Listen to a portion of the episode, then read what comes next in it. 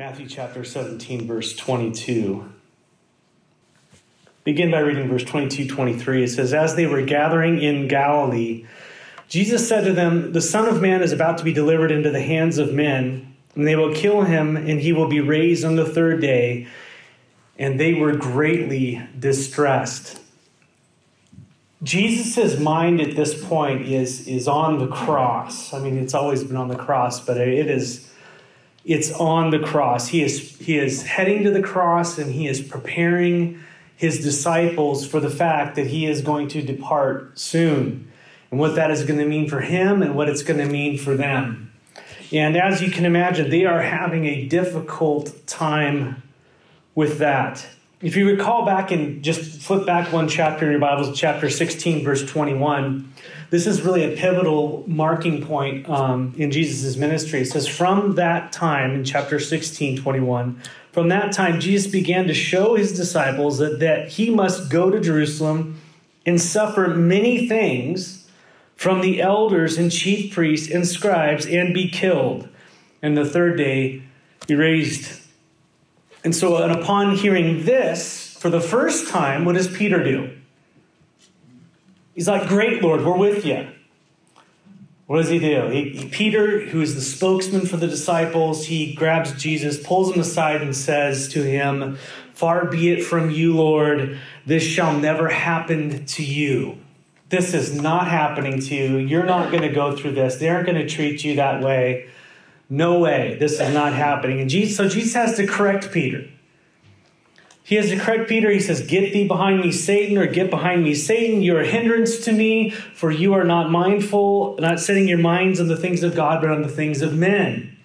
You disciples have a worldly perspective that is being influenced by the enemy. And so Peter and the gang were being influenced in their understanding about God's plan and what he was up to and about the cross by the enemy. And their minds were set on, had a worldly way of thinking about things. Even though it seems like they had good intentions, it was a worldly way of thinking about things. And so Jesus had to correct them.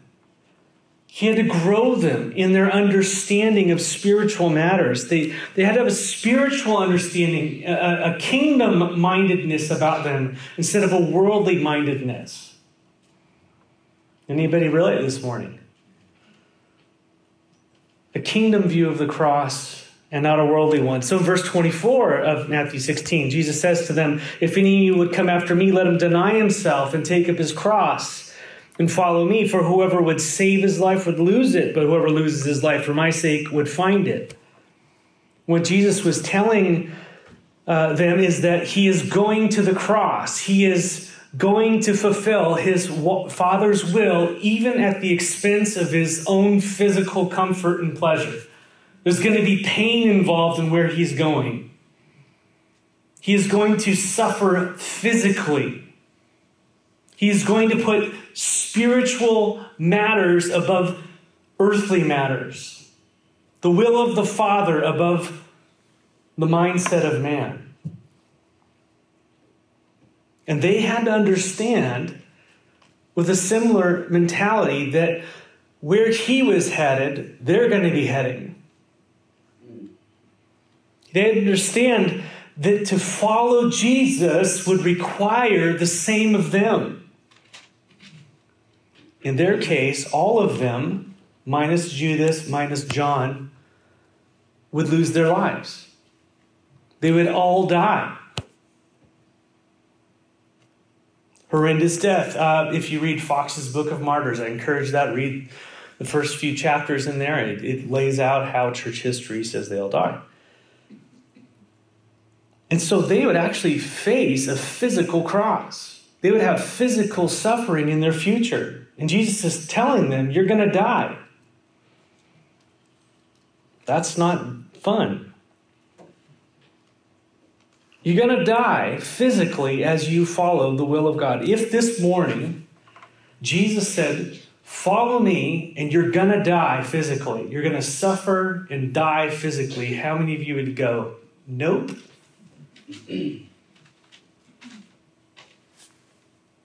well, this is what they were facing. And obviously, there's a spiritual aspect to this, which applies to all of us, right? Which we're going to talk about. But every day, they had to do three things. Jesus was warning them I'm headed to the cross. And Peter says, No, you're not. And Peter says, Yes, I am. And if you're following me, so are you. You have to do three things. So he continues in verse 24 of Matthew 16. And I know I'm re preaching stuff, but this is important. You have to do three things. You have to deny yourself, you have to take up your cross, and you have to follow me. Amen. This is what a, a believer, a follower of Jesus does. There are no ways around it. This is what a believer is. You must deny yourselves. In other words, you have to put God's will above your will. And you have to take up your cross. What does that mean? It means they are actually going to deny yourself the death. There's an element of self death in this.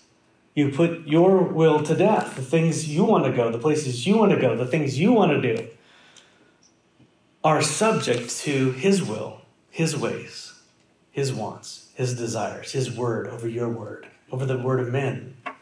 So there's a there's a taking up your cross, death to self, even to the point of physical suffering. And then thirdly, we all know this, and you actually have to follow Jesus. You have to go where he's calling you. That means a life of obedience, right? You have to live it. You see, the Lord had to wake them up to all this. This isn't the way they were thinking.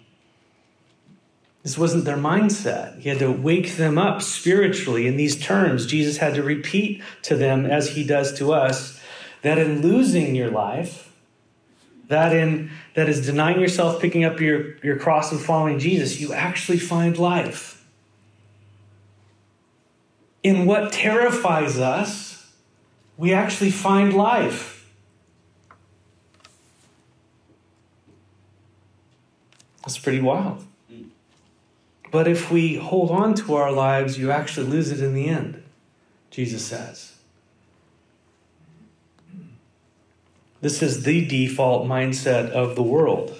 It's fixed upon the things of men, it's fixed upon self. Now, we might kind of soft pedal that, but God just gives us two, two paradigms. You're either following me or you're following yourself. You're either worldly or you're godly. You're either spiritual or you're fleshly. He makes it really simple for us. And he's just, the, the default is we're in a selfish direction. We're in a worldly direction. Our mind is not set on the things of God. And that is because to follow Jesus is to lose your life and to find him as real life. That's what marks someone who has eternal life. If you want to know what a believer is, it's someone who follows Jesus. What does that mean? You deny yourself, you pick up your cross, and you follow him. How does that happen? Through faith. That's what faith is. Trusting Jesus Christ and, and his life in you. The life he lived before the Father is lived through us by the power of the Spirit, trusting him. And we live in obedience to the Lord. That's what a Christian is. A good tree bears good fruit. So a person who is, is someone who doesn't have life is someone who doesn't follow Jesus. They don't pick up their cross. They don't deny themselves. They don't follow Jesus. That's just not their life. And that can happen to people who go to church. That can happen to religious people, like the Jews. So, Jesus must go to the cross. And his heart is set on loving and obeying his Father. That's where his mind is. I'm going to obey you, Father. I'm going to love you. Love and obedience are, are, are two synonymous words. I mean, they're, to love God is to obey Him. And so the Lord had his, had, his heart set on the glory of the Father. To love you and obey you to death. Whatever that is. And Jesus says, You want to follow me? I'm following the Father. And we're headed towards the cross. There's going to be suffering. But he also knows that on the third day, he will rise again. So Jesus is preparing his, his followers for this mindset. He comes back around to it in the verses we just read, uh, in verse 22 and 23 here. And their response to it again when Jesus, first time they said, No, that's not happening. This time, what, what, do they, what does it say they experience? Great distress. How many of you have a different translation that says something different? Great grief. It's also translated exceeding sorrow, distress, sorrow, just a brokenness of soul, exceedingly great, overwhelming is the idea. Those two words in Greek, they're trying to pull them into English.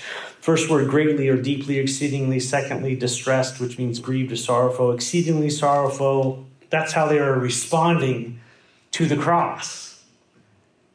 When they heard that Jesus was going to the cross and that they, they had to follow him as well, their response was exceeding sorrow, great distress within their life. They were distressed over Jesus dying. They didn't want that to happen. Who wants that to happen? No one wants anybody you love and you're following to die. That's not the plan. They were distressed over that, and I'm sure they were deeply sorrowful about the impact that would have upon them. Their whole lives, they'd given up everything to follow the Lord. What are we doing here? What's going to happen to us? I'm sure these things were going through their mind, what that might mean for them practically. Listen, people, when they're faced with the reality of what the cross demands of us, will often experience sorrow and great distress. When we are presented with the cross, we are, our natural human reaction to that is sorrow and great distress. Natural human response. Not talking about our God given response, which we'll talk about in a minute. but our natural human response is, oh no, no way, great distress. I remember being young as God was convicting me of my sin. And I knew that uh, I needed to turn and I needed to follow Jesus as he was pulling on my heart. Come out of the world, abandon that stuff. To do that, I would have to leave friendships, in relationships, in lifestyles, in music, in choices, in all these types of things that I was my life was ingrained in. Anyone else relate? There was a great distress in my heart. I would come to great loss. What my life had been built upon would be torn away from me. And because I didn't have a, f- a fuller understanding of the Lord, and uh, uh, I, I, does this mean I'll never have a wife or kids or be able to play music anymore or enjoy life? Am I going to be in a constant prayer meeting? What's going to, you know, what's going on here? Great distress. And what about how people will think of me or how you know, I deal with relatives, and uh, there's just this stuff that starts to happen in your heart as you are faced with the fact that to follow him, you have to die. You lose. You give up. And this is why the church doesn't preach it often, or it's so hard when you're faced with that's the option. You have to die. It's so much easier to preach God is here to help you have the life that you want to have. As opposed to you have to lose your life to have life. No one wants to hear that. Selfishly, because I was lost, I struggled with these things. We all do, don't we? Who wants to lose comfort and lose friendships and relationships and you know have to make choices in your life that that they're devastating to you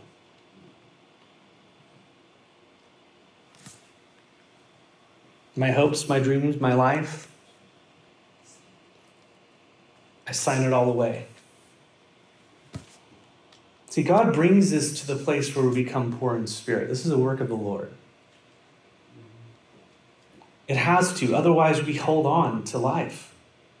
The deception that that is true life. We hold on to it with everything we've got.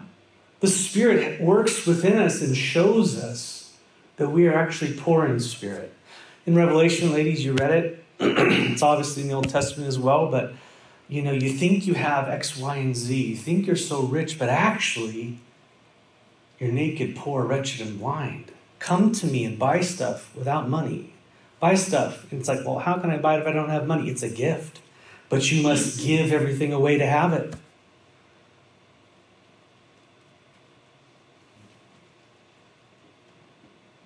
So there's great sorrow, great distress when you're actually faced with the cross.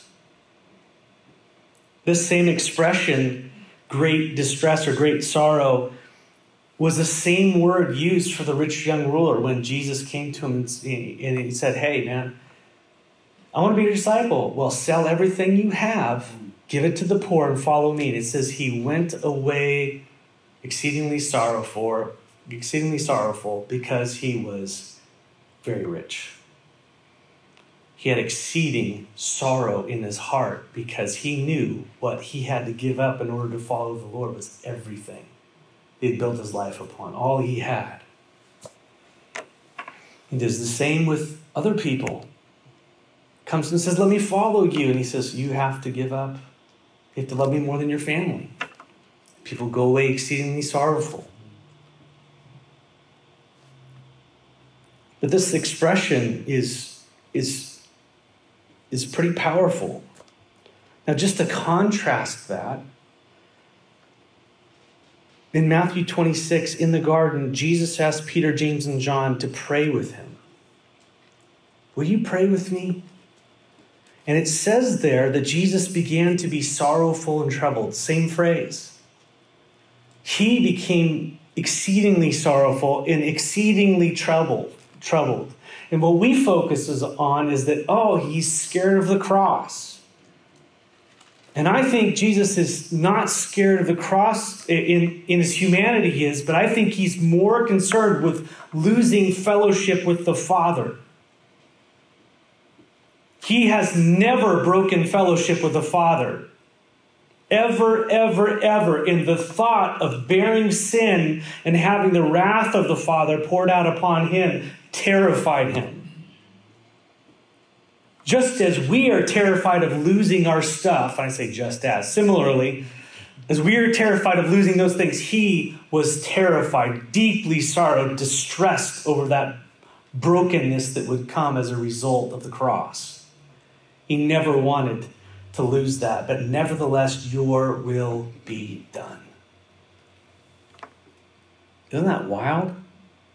The way the Lord viewed things and the way we view things. Do we have that spiritual mindset that he, that breaking fellowship with him is more terrifying than anything else?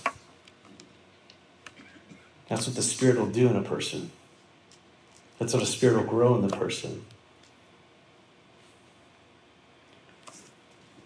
It's revealing.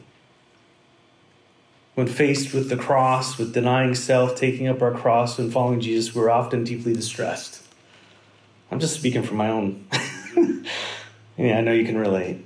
Overwhelmed by sorrow, overwhelmed, being separated of earthly stuff, Jesus was deeply distressed, overwhelmed and sorrowful over being separated from the Father because he would become sin. That's crazy. So the cross brings great distress on us all. Nevertheless, the cross must come. In the life of our Lord, it came, and it comes to the life of his disciples and will come to us. It's here. There's no way around the cross. And all who would follow him in faith will experience the cross, the death of self. And this is why there's a mindset, as I say again, in so much of, I guess, evangelical Christianity. It's a temptation for me and everyone else that the cross be minimized. because it greatly distresses people. And that does not fill the church. When you are pointing out to individuals and yourself that God requires total surrender. That the entry is poor in spirit. And He paid it all. And in losing your life and trusting Him, you actually find life. But if I preach God is here to help you fulfill your vision of your life, that preaches. That preaches, right? I want to hear about it. Tell me more. But when the Spirit actually says, I made you for me, I made you for my joy. And your life, when it's found in me, and you find yourself in me, and my will becomes your will, and you ask according to what I want, there's nothing like it. Total fulfillment. Total fulfillment, not built on self, but upon His will. And you find that you were made for that. I think that's what we want to communicate. That's what the Lord communicates. But here the thing is the cross brings great distress, but for those who embrace, embrace it, embrace Jesus, who trust Him, who follow Him into, into death, you actually find life. Not only now, but there is a day coming when death will be swallowed up in victory. I love what the Lord says to comfort His disciples. So, in the midst of the great distress, as He's preparing them for the great distress, He never leaves out the resurrection. He never leaves out life beyond the cross. It's always in view. It's always there. And you need to know that this morning. Whatever God calls you to sacrifice, there is life beyond it. Whenever He calls you to deny yourself and pick up your cross and follow Him, whatever, whatever He calls you to leave behind, there is life, bigger, bolder, beautiful life beyond whatever that death is. I love what the Lord says in John 16, 20 through 22. You can look at that in your Bible Matthew, Mark, Luke, John 16, 20 through 22. He says, Truly I tell you, I say to you, you will weep and lament. Another promise of Jesus, underline that one. You will, leap, uh, you will weep and lament, but the world will rejoice. Wow. That's a contrast. You will be sorrowful Jesus says. But your sorrow will turn into joy. Listen, while you're weeping, the world will be rejoicing. Isn't that the paradigm of Christianity right now? Seems like there's a there's a difficulty going on as we live contrary to what the culture is doing. Well, I'll back up for a second. We'll get to that. But truly, he says, I say to you, you will weep and lament, but the world will rejoice. You will be sorrowful, but your sorrow will turn into joy. What he's speaking of is the immediate cross that was before him. Listen, I'm going to die. The world's going to be happy about that. You're going to weep, but your weeping will turn into joy. And then Jesus gives them a, a picture, an analogy, John 16 21 Many of these men were married and they had kids. And so, when a woman is giving birth, she has sorrow because her hour has come. But when she has delivered the baby, she no longer remembers the anguish for the joy of that human being being born into the world. I mean, all the men can testify of their wives seeing that. I mean, what in the world is going on there? Terror, agony, pain, sorrow, I mean, I remember I can watch Christine giving birth just in a lot of pain. And then all of a sudden, they're holding the baby in the arms, and it's like, where did that go? Gone. I mean, maybe it's there. I, I I'm, I'm, you, ladies, come on, you preach it. Let's go. Jesus knows what's going on. But I mean, just joy. And that's Jesus is saying. That's what the cross is like. There's pain, suffering, but the, right as soon as it's done, it's done. And there's joy. And he's saying that's what it's going to be like for you immediately with me in the cross. You're going to cry, you're going to suffer. It's going to be distressing, it's going to be overwhelmingly sorrowful. I'm going to die, you're going to see me bleed out, you're going to see all these things happen to me, but I'm going to be risen on the third day, and you will see me, and no one is going to take your joy. And be right there in front of you. He's going to conquer the death. There's life beyond the cross, through the cross. And that's what Jesus says to them. The cross was looming, but the resurrection was just on the horizon. In losing your life, you actually find it. Jesus sets the example the cross, then the crown. The writer of Hebrews speaks to us similarly, Hebrews 12, 2 through 3, as he just had spoken about all those people who had walked in faith for so long. He says, Look at all these great cloud of witnesses. Listen, these are the people who went before you, who suffered, endured, and went through so much, not even seeing the Lord. They went through so much, but their faith pushed them through all these trials. And in the end, he flips over to the next chapter and he says, Therefore, since we are surrounded by so great a cloud of witnesses, let us also lay aside every weight and sin which clings to us so closely. Sin wants to grab us and weigh us down, all those things. Let's cast it aside and run with endurance the race that is set before us.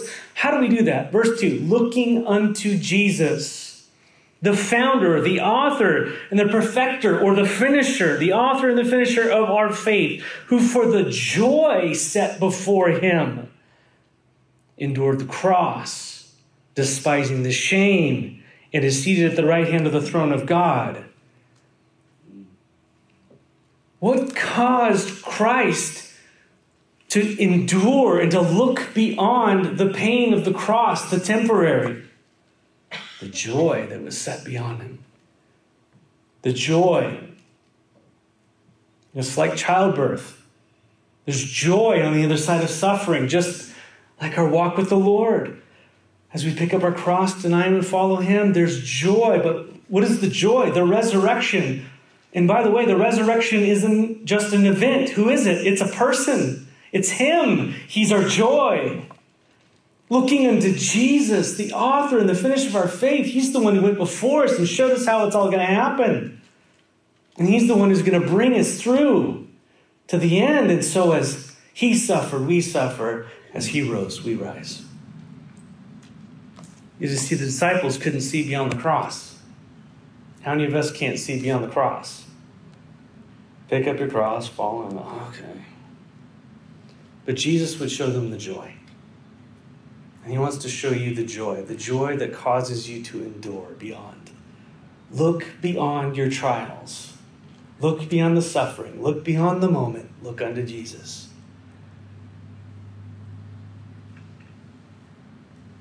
And so we too must allow the Lord to fix our eyes upon Him, the joy, the resurrection. As believers, yes, we bear the cross, we pick it up, we deny ourselves, and it hurts. How many of you, uh, God's calling you to deny yourself in areas of your life that you don't want to deny?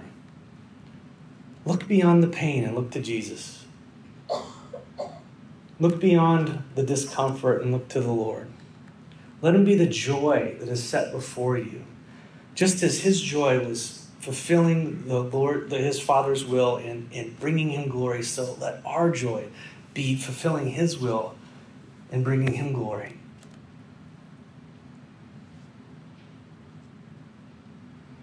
So the Lord would grow us in our perspective just as He did the disciples. Just as Jesus fixed His eyes upon the Father, so we fix our eyes upon Him. So keep our eyes on Jesus, right? And although they were greatly distressed, the Lord's going to show them joy in time. Now, real quickly to finish off the chapter in the next 10 minutes here, verse 24 when they came to Capernaum, the tax collectors of the two drachm tax uh, went up to Peter and said, Does your teacher not pay the tax?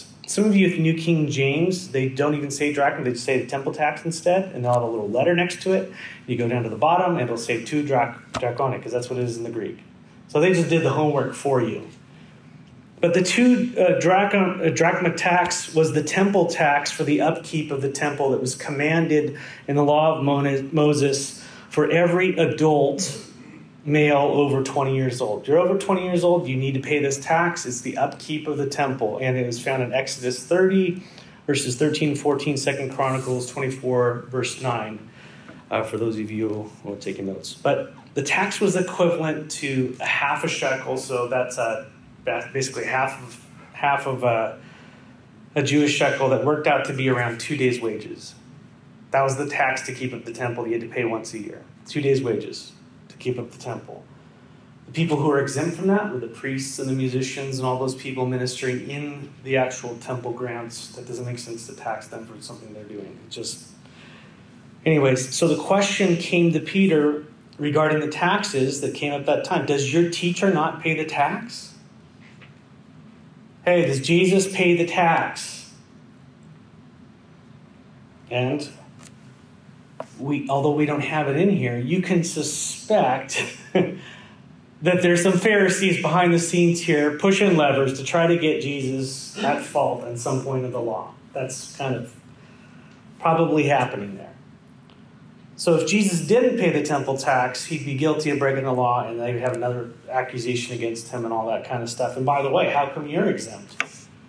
You know how fun that gets. And so Peter just answers the question, verse 25 he says, Yeah, we pay it. Yeah, he pays it. Yep. Every adult male over 20 pays this, right? That's just uh, this is Jesus' thing. So, I mean, that's just matter of fact. But it says in verse 25, and when he came into the house, probably Peter's house there in Capernaum, Jesus, uh, Capernaum, Jesus spoke to him first, saying, What do you think, Simon? From whom do the kings of the earth take toll or tax? Let me ask you, who do the kings of the earth take toll or tax from? Just asking you. Who pays taxes? Who's supposed to pay taxes? Yeah, everybody, right? These people just get taxed. Now, Jesus says that's the obviously answer, answer there. He says, from their sons or from others? Do, are, are kings taxing their own sons? Forget about our, our democracy, just kings. Do they tax their own sons? The idea is no. They don't tax their own sons. Who do they tax? Everybody else's sons. All the other daughters. That's what kings do. They take from everybody else and they're taken care of, right? That's the idea there. They tax from other people. And so Jesus says, you know, what? Peter says, from others. And Jesus said to him, then guess what? Then the sons are free. Now, Jesus is taking another opportunity to teach Peter and the guys about the nature of spiritual matters and discernment. This is important. Jesus says this is the way of things. Kings don't tax their sons. The sons don't get taxed. They don't. They aren't. They're they're exempt. And what's in mind here is Peter just had said back in Matthew 15 when Jesus said, "Who do you say that I am?" Who did Peter say? You're the Christ, the Son of the living God. He knows this. This is why he's talking to him. So if the God of the universe, the Father, has a son, is he going to be tax exempt in his own temple? The answer is yes. So sons are free. That's the point. Jesus is saying, listen, I'm the Son of God. I'm, I don't have to pay this tax. You know that, right, Peter? Right. It's my temp- my father's temple, right? This is my father's house. He goes over and flips over things, right? We know this is his father's house, right? and so, if that's the case, why would Jesus pay the tax? If he has the right, if he's exempt from paying the tax, why would he pay the tax? I'm not paying no tax. What does Jesus say there? Verse 27 However, not to give offense to them, go to the sea and cast a hook and take the first fish that comes up. And when you open its mouth, you'll find a shekel. Take that and give it to them for me and for yourself. So we need to go down to like Bennington. I'm kidding. before tax day and get this taken care of. No. Listen, although Jesus was exempt, although he had the full right to not be taxed. He goes ahead and pays the tax anyways. Why? As to not cause offense to them. And the idea there is unnecessary offense. Unnecessary offense. I don't want to unnecessarily offend them. And that implies that there are things that are necessary offenses. And I want it to be super clear to them what are the necessary offenses versus the unnecessary offenses. Make sense? In other words, if Jesus gets in a squabble about taxes, what about the gospel? If Jesus gets in a squabble with someone that is in a periphery discussion when they don't know the Lord, what's going to happen? The waters of salvation are going to get muddied. And this is wisdom. I think right here we have a lot of wisdom to gain from the Lord in our discernment, in being discerning on how and when we choose to be offensive to non believers. And I have to grow in this. We all do. And so I think as we look at this in closing,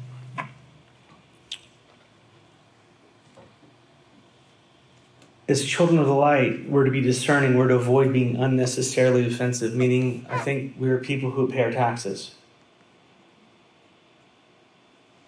But, you know, X, Y, and Z, listen, we pay our taxes. Peripheral. We're to abide by the laws of the land and submit to authority and to be good citizens and representatives of Jesus, even at the expense of our own rights at times. Many of us struggled with this through COVID, right? And hopefully, those who chose to not follow it had good reasons for doing that, which I do and did. But this is important that we live this way because there are things that are necessarily offensive. You don't want to be unnecessarily offensive. This is why I hardly ever preach on politics. And people get mad at me. Why aren't you pounding political talking points from the pulpit? Because it's an unnecessary offense.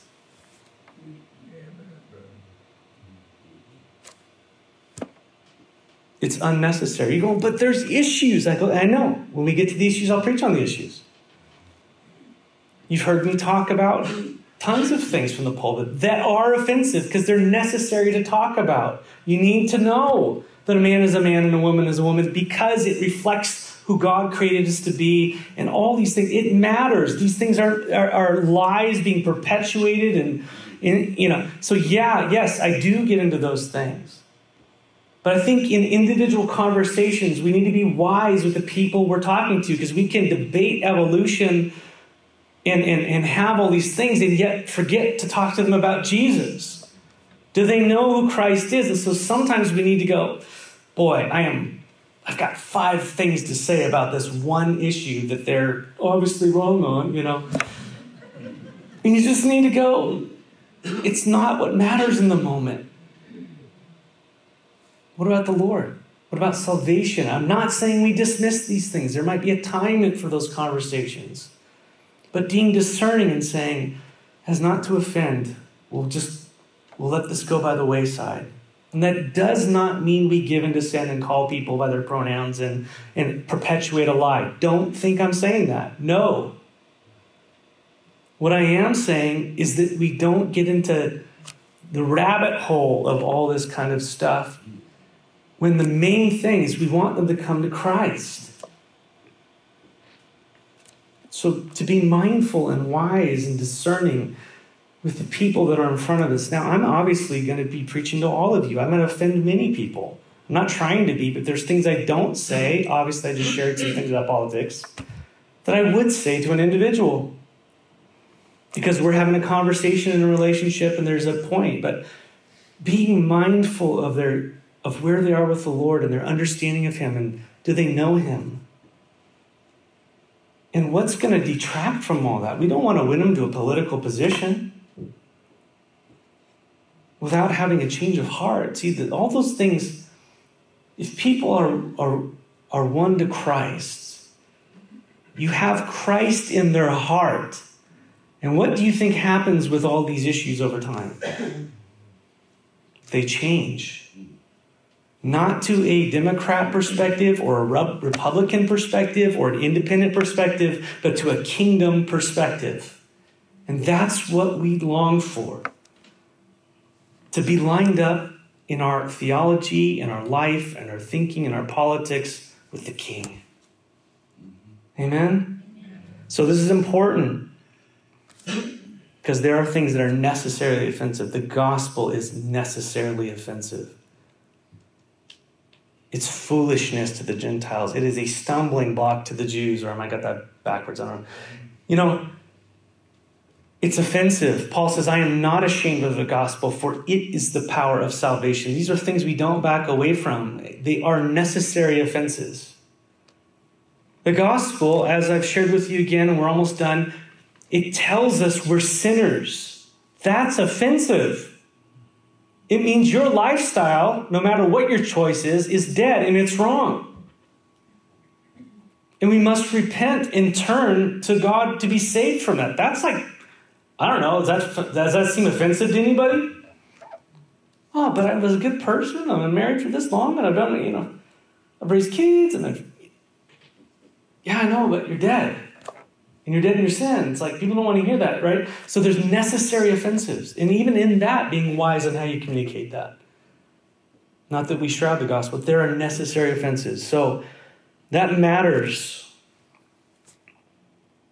So there are things that we hold fast to.